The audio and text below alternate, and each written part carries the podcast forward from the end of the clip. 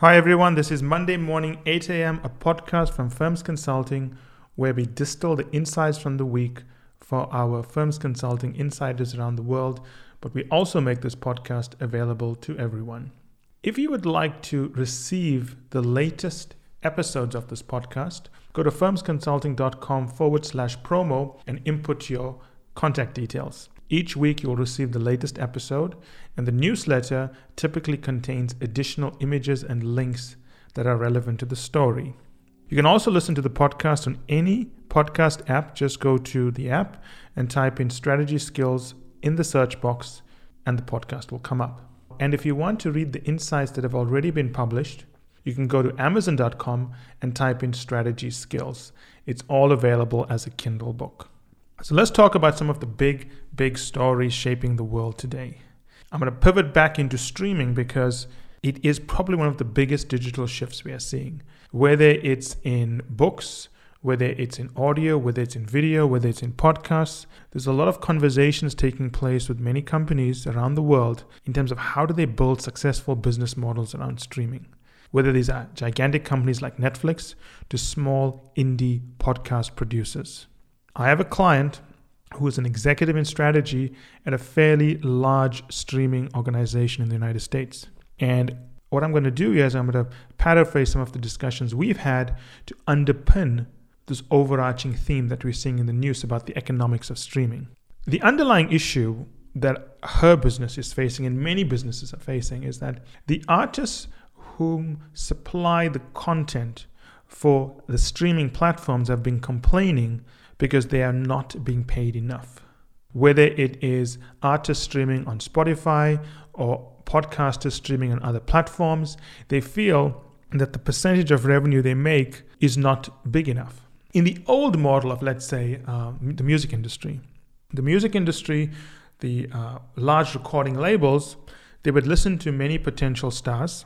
They would pick a few, they would pay them in advance, they would assign a big budget behind them, massive promotion, share something around 30% of the profits or less, and only once the advance has been paid off will the artist continue to get the 30% of profits. In the new model, and this is where things change a bit, anyone really can create music and distribute it through numerous streaming sites. You could go onto Spotify, you can go onto YouTube Music, and you can use a number of monetization models, whether it's getting a percentage share of profits through Spotify, whether it's ad revenue from YouTube.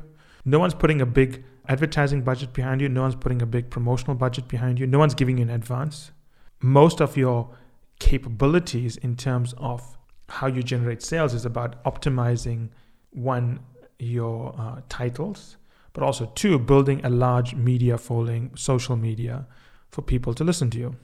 You probably will take a larger share sometimes, but there's no advance. And this is happening across many sectors, whether it's books, whether it's podcasts, whether it's music, whether it's TV. And the conversation I had with the client, that entire organization was really caught up in how should they strategically manage this overriding set of complaints from artists who are complaining they're not being paid enough.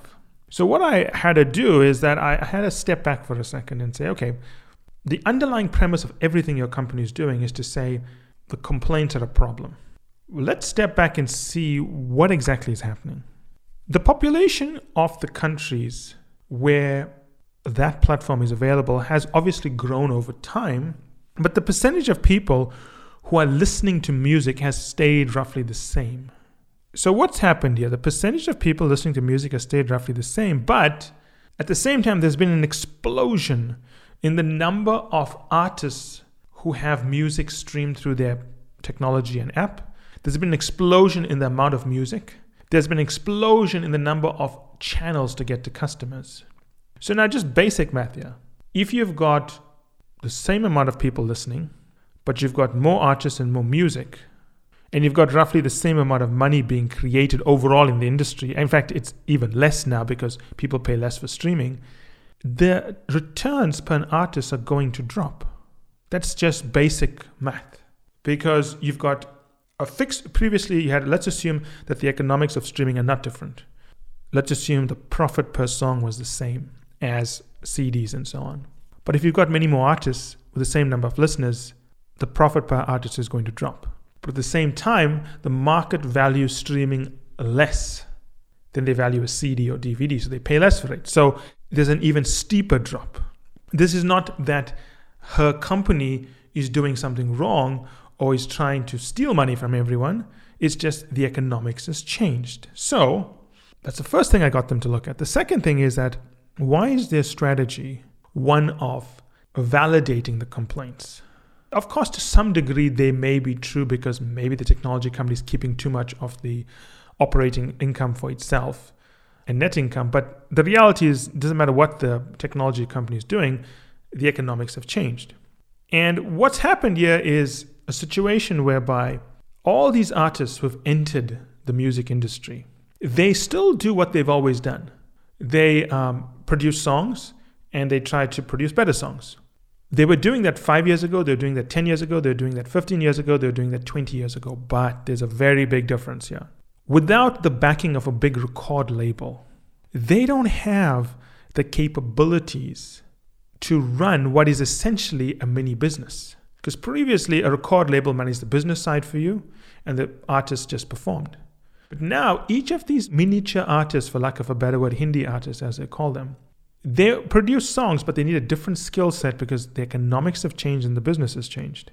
Basically, rather than developing a strategy of trying to minimize complaints by saying it's not your fault, maybe you need a strategy of trying to give the artist tools they never had, but they really need now, but also educating them that they need these tools.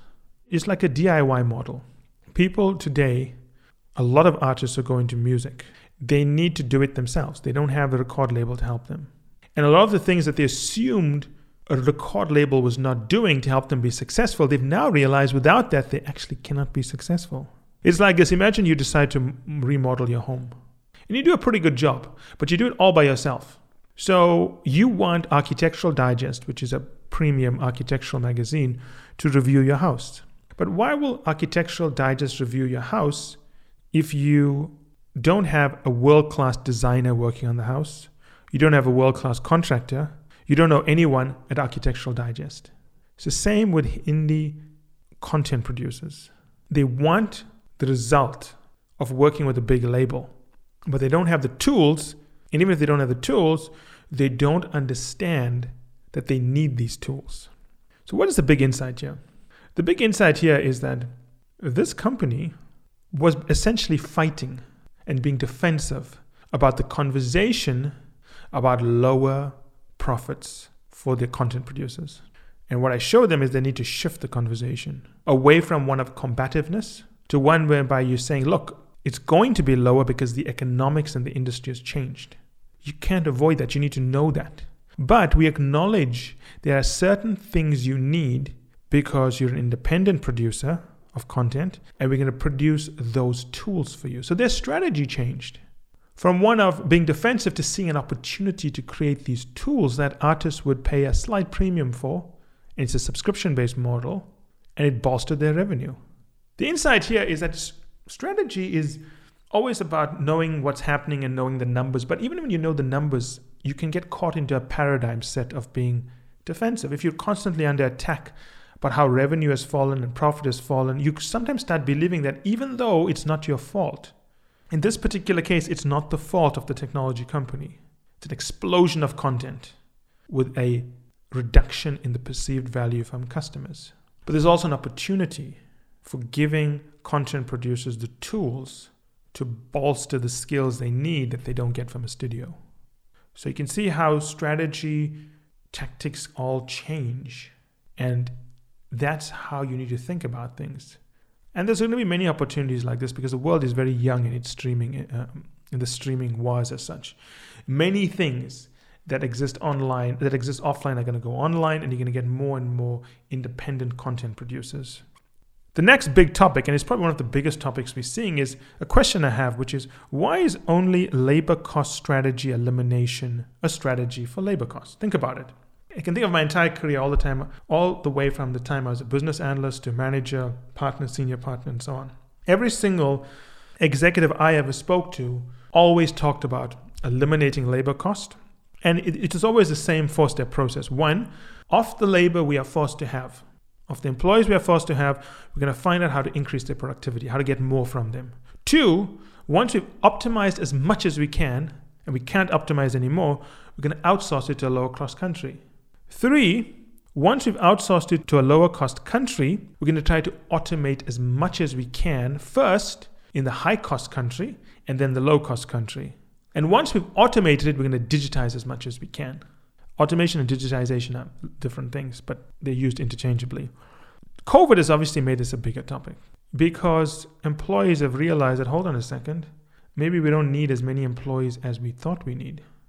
I've never seen an executive anywhere who's ever stood up and said, Our strategy is to hire more people, but increase the output. Of companies who talk about investing in their employees, making them feel part of the family, developing their careers for the long term, what they don't tell you is that of the employees we cannot eliminate, even though we want to eliminate them, of the ones we cannot eliminate, until we figure out how we can eliminate them, we are going to figure out how to increase their productivity. We'll talk about investing in them and so on, but the ultimate unset goal is to find an algorithm or a robot somewhere, but usually someone in a low cost country first to replace them.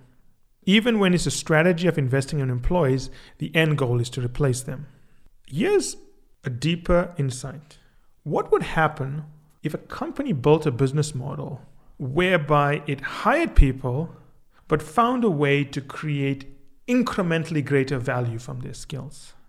We know machines can write books, produce movies, write songs. They can do that today. But the question is can they do it better than the best human? And there has been a precedent in this, right?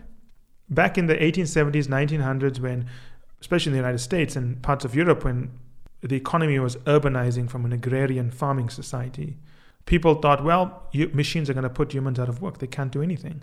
But what we realized is that humans couldn't do anything because our educational system and schooling systems were not preparing them to do more.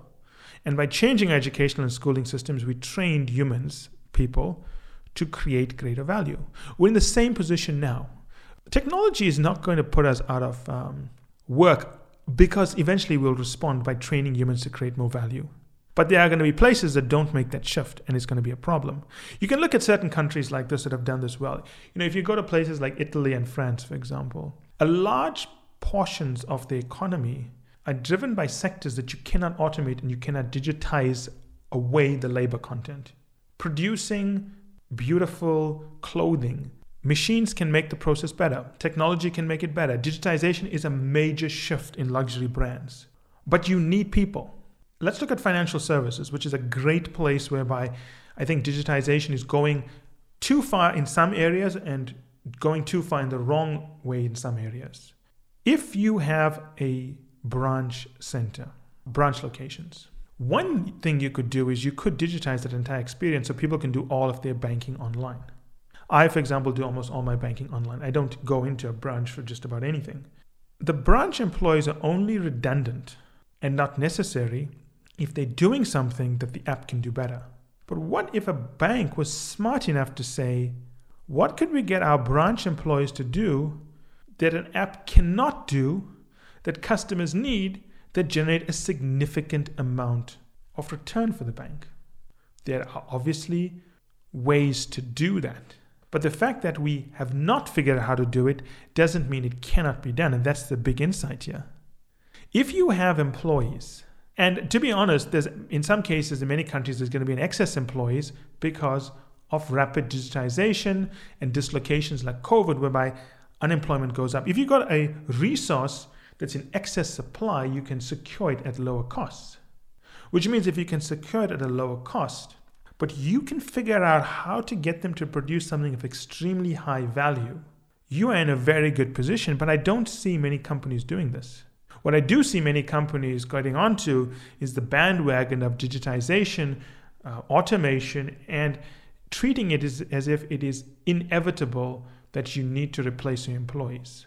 But that's not true because no matter what technology does and no matter what algorithms do, there's always going to have to be some human somewhere doing something of high value.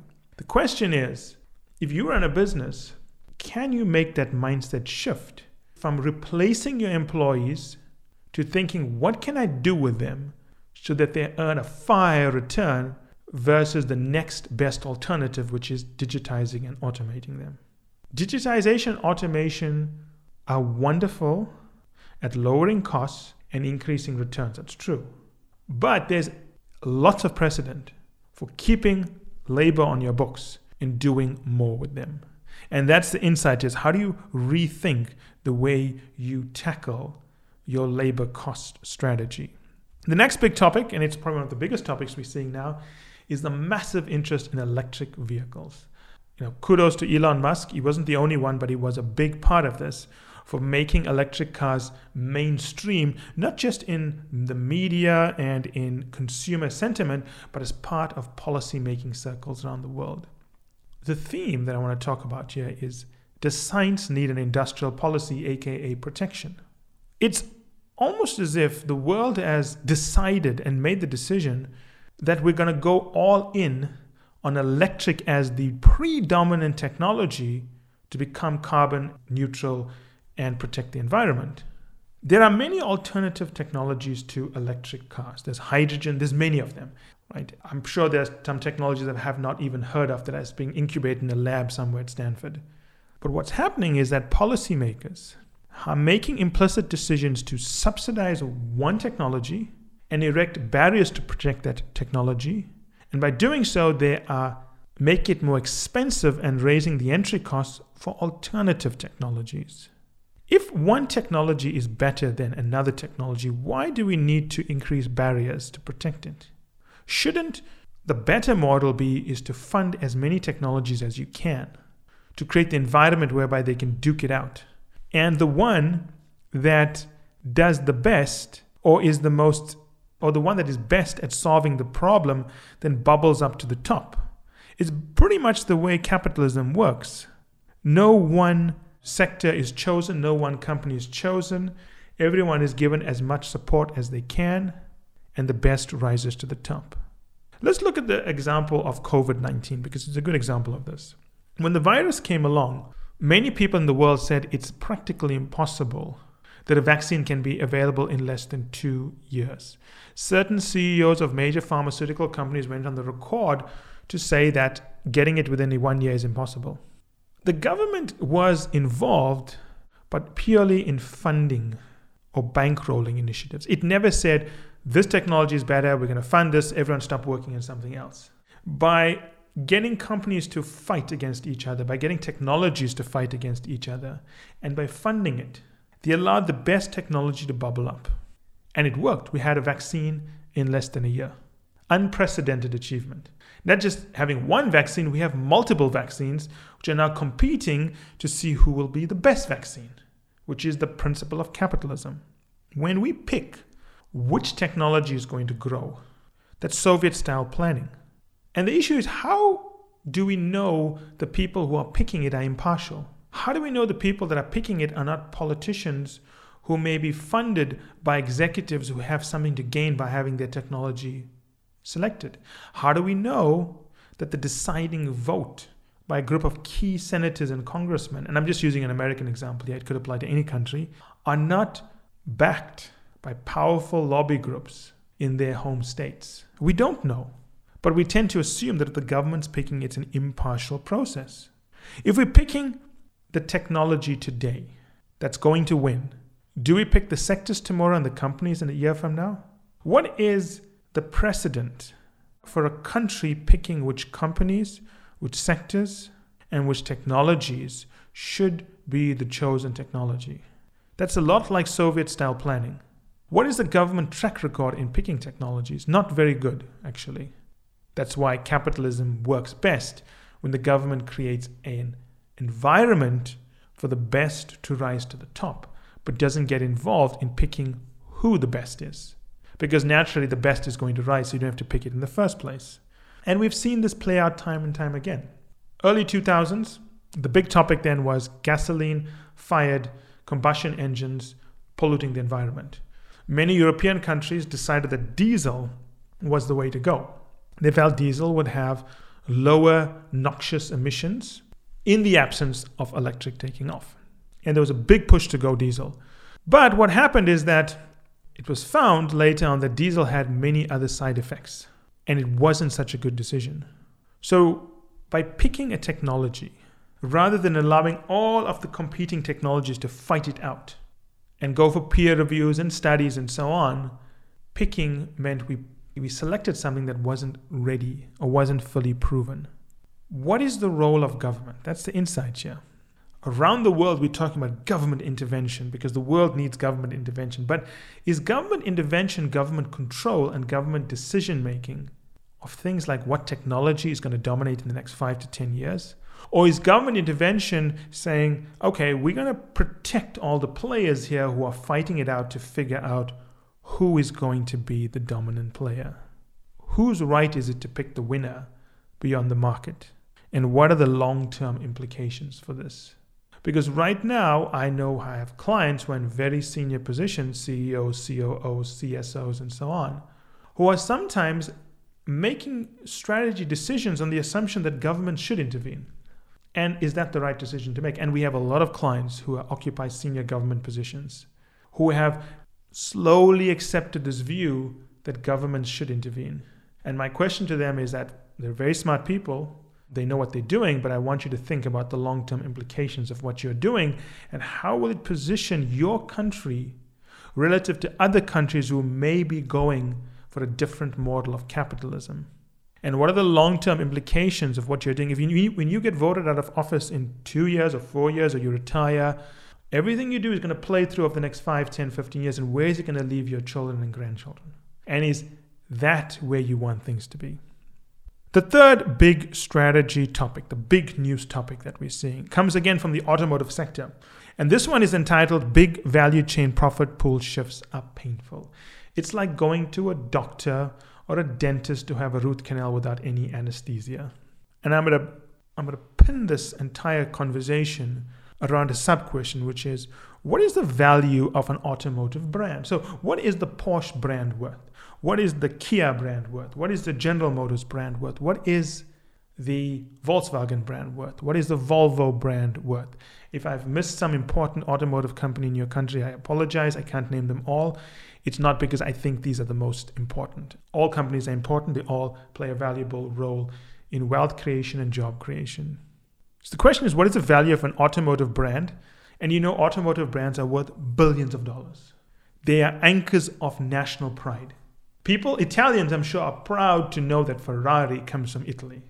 I'm sure Germans are proud to say that Porsche is manufactured in Germany. It's, it's, German ingenuity at its best. And that's the same for any other automotive brand. The brands are valuable and they are powerful symbols of national prestige. The good news and bad news for many automotive companies is we are really going to be finding out soon enough what a brand is worth because Apple has raised the stakes.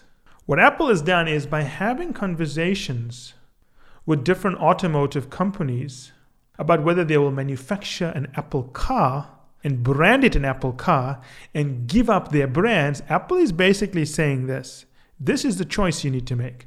Do you believe your brand is so valuable that you want to go all in and invest on it? Or would you rather have stability of volume contracts from Apple a guarantee, well, not guaranteed, nothing's guaranteed, but given Apple's size and track record, high degrees of certainty of large volume, but at a lower margin. What do you want? What do you think is more valuable, your brand or certainty with us? And here's of the strange thing this only works.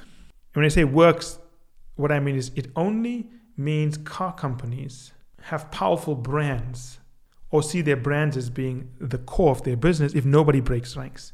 If not a single automotive company signs up to Apple, we will never know the answer to it. The reality is this someone is definitely going to break ranks for two reasons. One is there are many automotive companies that are struggling, losing billions of dollars a year. A year. The cost of switching into connected vehicles, electric vehicles, autonomous vehicles, AI powered vehicles is so high that it's inevitable some automotive company is going to say, you know what? We're going to be a supplier. It's okay. And they're going to break ranks. As soon as they break ranks, the question is going to be answered. An automotive brand is not as valuable as you think it is. Of course, there's going to be some brands that are going to be very valuable, like anything in life, but a lot of them are going to decide it's better to be a contract manufacturer for Apple. There's a second reason why it will happen. It's not just automotive companies that are being spoken to. Contract manufacturers like Foxconn, which already supplies, well, not supplies, but they do a lot of um, Apple's precision manufacturing in China and Taiwan and so on, and now India as well. They see an opportunity. They say, hey, hold on a second. Automotive companies don't want to do this. Why don't we do it? We'll go to Apple and say, we'll build your cars for you. So automotive companies are caught in a difficult position. If they say no to Apple, they open up an opportunity for someone who's not in automotive manufacturing to get into automotive manufacturing fully subsidized by Apple. So you're saying no to Apple doesn't stop Apple, it just means, well, at the least, you allow a very big, powerful company to get into your space of manufacturing. It's also an unprecedented shift. From the 60s, 70s, 80s, 90s, the way many Asian economies grew, Taiwan is a great example of this, is that they had the manufacturing capability, but they didn't have the brands. So what they would do is they would manufacture for companies like Palm Pilot in the United States, Compaq, but they would put the Compaq logo on it. We call them um, original design manufacturers, white labeling. The holy grail of white labeling was not to be a white label, but to be a label, a brand. And over time, those companies migrated up the value chain, got closer to customers, and branded themselves. It's an historic shift for a brand of the caliber of an automotive company to decide that we're going to give up our brand and manufacture as a white label. I've not seen that strategy before. It's unprecedented. And it has significant impact here. It's extremely rare. It's going to cause dislocations in the automotive sector. Countries that had powerful brands and had manufacturing in that location due to the powerful brand may realize that we're losing our manufacturing capacity because nowadays it doesn't matter where we manufacture the Apple's logo on it. Even if it's manufactured in Bangladesh, for example, it's got the Apple logo on it, people think it's an American product.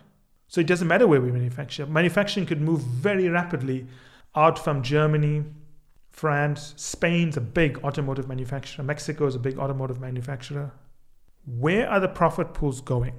How do you get ahead of it? someone's going to do the contract manufacturing for Apple. It may not be Apple, but someone's going to do it. The question becomes if this is the shift that's happening in automotive, how do you get ahead of the shift? If it can happen in automotive, what other sectors can it happen in? That's what you have to think about. As I wrap up this Monday morning 8 a.m., I'm going to talk about uh, a very interesting conversation I had with a client over the last um, few months. This client is part of the strategy advisory team for the CEO's office at a very large American manufacturing giant. But this coaching client has not had a great run at the company. Every time I speak to her once every month or two months, she always tells me the company doesn't listen to me, the CEO doesn't listen to me. They're not doing things right, they're not carefully analyzing things, they're making big mistakes, I don't know how to help them. And I've heard this for a long time. And every time I give her advice, I'm working on the assumption that her interpretation of what is happening is true because I, there's only so much I can probe. Certain things are sensitive where I don't want her to disclose it to me. But I'm basing her entire career advice on making sure she has a level head in terms of how she's interpreting things. So one day I asked give me an, you just said an example where the CEO doesn't make thoughtful decisions and he's being, you know, not is not being as careful with shareholder money. He's not applying principles of just analytic problem solving. Give me an example of that. Give me an example of why you feel people are ignoring you and they should be listening to you. Just talk me through it, not your interpretation of things. Leave out your interpretation, just lay it out for me. And she said, Well, during COVID, when there was a steep lockdown, her CEO got together with a group of other CEOs in the sector and they approached the US Treasury Department they asked for a bailout. And the number, and so the, the government came back and said, How much do you need? And her CEO said, We need X billion dollars. And her view on this was how can he do that? He doesn't know how much we need. None of the other CEOs know how much we need. Shouldn't they have said, you know what, give us two to three weeks, maybe four weeks, we'll do the analysis, we'll come back to you with an exact number? Because in her view, one, her CEO was not thinking through very carefully because he may have been asking for far less than they need. Two, he doesn't know how much they need. So how do they know they're better off after getting the money? And three, numerous decisions are being made on the fly without the appropriate care, analysis, and thought that goes into it. And what she has proposed is that they set up twice weekly reviews on key questions. So any big question that comes up gets fed into her team. They do the analysis over one week or two week, and they feed it back to the CEO and board, and they make decisions. And she feels that none of her things are being listened to, and she doesn't understand why. She feels that it's a personal vendetta against her because of what she's asking for. In listening to her, I have no doubt she's wrong in this situation. But it took me a bit of a time to explain to her why she's wrong in this situation. She's very young. She's 28 years old. That's young. In the world of strategy, that's young. And her view of strategy is she comes from a major consulting firm and she was very good at it. But the way you do strategy on a strategy engagement, where you have the luxury of time, is very different from the way the CEO is going to make strategy decisions where he does not have the luxury of time. You know, the example I used with her is I said, Have you ever been to a steakhouse, a smoking house, where they make a brisket or something like that, where they smoke it for like maybe six hours, seven hours? I don't know how long it is, but it's a long time. Or you've ever had these French soups where they have to prepare it over four days, five days, sometimes overnight? And she said, Yes, yes, I've had that. And you've ever eaten a hot dog from a stand in New York or a taco from a taco truck? And she said, Yes. So what I pointed out to her was that all of these are food items, right? Do you agree they're all food? And she said, yes. But do you agree that the time to prepare them and the technique to prepare each of them are very different? But you agree they are still food. They still serve the purpose of making you happy, I hope, and providing you nourishment and sustenance. And she agreed. The point I was trying to make with her is that the same way you get different types of food, but they're still solving the same problem but they take different time to prepare and they look different and they taste different. Strategy also comes in different formats. The way strategy is done by the strategy engagement team from McKinsey, BCG, and so on, which has the luxury of time, but also is doing strategy in the way that best draws on their particular assets and capabilities, is different from a CEO who's going to have to make a very quick series of decisions, but doesn't have the same luxury. It's still strategy but it's strategy done differently. I can imagine the conversation with um, the government. You got all these CEOs on the line. You've got a, I don't know who was on the line. I'm guessing maybe the Treasury of the Secretary. I don't know. I'm speculating. The Treasury Secretary is on the line, which is hard. It's a hard guy to get on the line, I'm guessing. You got him on the line. He's asking, How much do you need? You're not going to say, Give me two weeks and I'll come back to this. You're going to give him a big number because he's probably going to give you the money right there and there. In the real world, strategy is about numbers, but it's more about getting things done and surviving. If you, not you, but if the CEO knows the personalities of the other CEO, CEOs, he knows the personality of the treasury officials on the call. He may realize that, look, if I don't put in a number here, nobody's going to put in a number because everyone's a bit afraid to speak up. But I also know that if I don't put a number on the table, the treasury officials are going to feel like we don't have a handle on our business. And if they feel we don't have a handle on our business, then they're not going to back us because they don't want to back CEOs that don't know what's happening.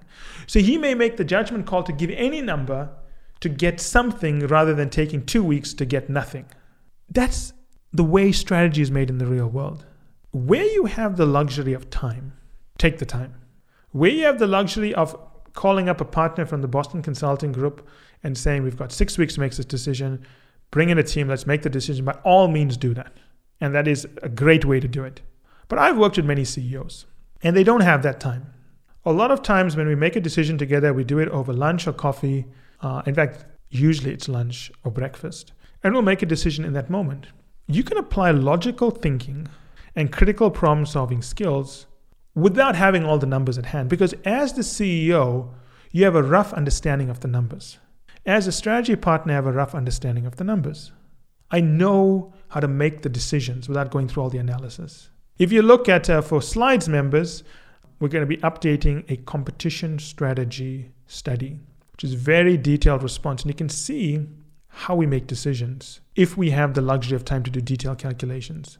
But then for insiders, if you look at the corporate strategy and transformation study, the entire planning and entire strategy was put together in two days as a set of hypotheses without looking at any of the numbers. In this particular situation, she has abandoned her team, this client, Because, in a manner of speaking, she's like a soldier who has spent her whole life learning to use a, a certain weapon. She goes onto the battlefield with her team, and they need a different weapon. They need to fight in a different way. And what she's saying, hey, hold on, guys, I'm going to go sit in the, in the corner there and, you know, drink my water rations while you guys fight it out and, and realize that even though the enemy doesn't want to fight with the weapon I'm using, I want you to change and use the weapon I have. And until you realize this, I'm just not going to help you. What she's got to do is she's got to modify her approaches and the approach of her team to figure out how to help the executive team and, and particularly the CEO's office make decisions in the way they are being forced to make decisions. But she can't expect the world, the CEO, and the company to stop and slow down just to allow her to work at the pace she wants to work. Thankfully, and I, you know, there's a big shout out to this client, she did change her approach. And if you look at um, the firm's consulting website, you notice that we've changed the website quite significantly. And if you go to the Start Here section, we talk about what is a leader and Start Here. This is not an unusual conversation I have with um, clients who are what I call young leaders, who have spent maybe um, a lot of time in consulting firms, but are breaking into management at the executive level. They've got to realize that the way you do strategy in the real world has got to change. And on the website, under Here and Leader versus Analyst, we make that distinction very clear because it's a very common challenge that many of our clients are facing. As always, I enjoyed speaking to you this Monday morning, and I'll see you next week, Monday at 8 a.m. And that's it for today's episode. I hope you enjoyed it as much as I enjoyed doing the episode. Finally, I want you to remember that the only way to get access to our special offers, the only way to get our special pricing, and the only way to get samples of our content is to join the list on firmsconsulting.com. It's the only way also to get access to our unique advanced content that we make available to insiders. So if you want to get a sneak peek of things, test it out, see what's in there, this is the place to go. And finally, I want to thank you again for making us one of the largest podcast channels around the world for careers and for the 2 million downloads and counting.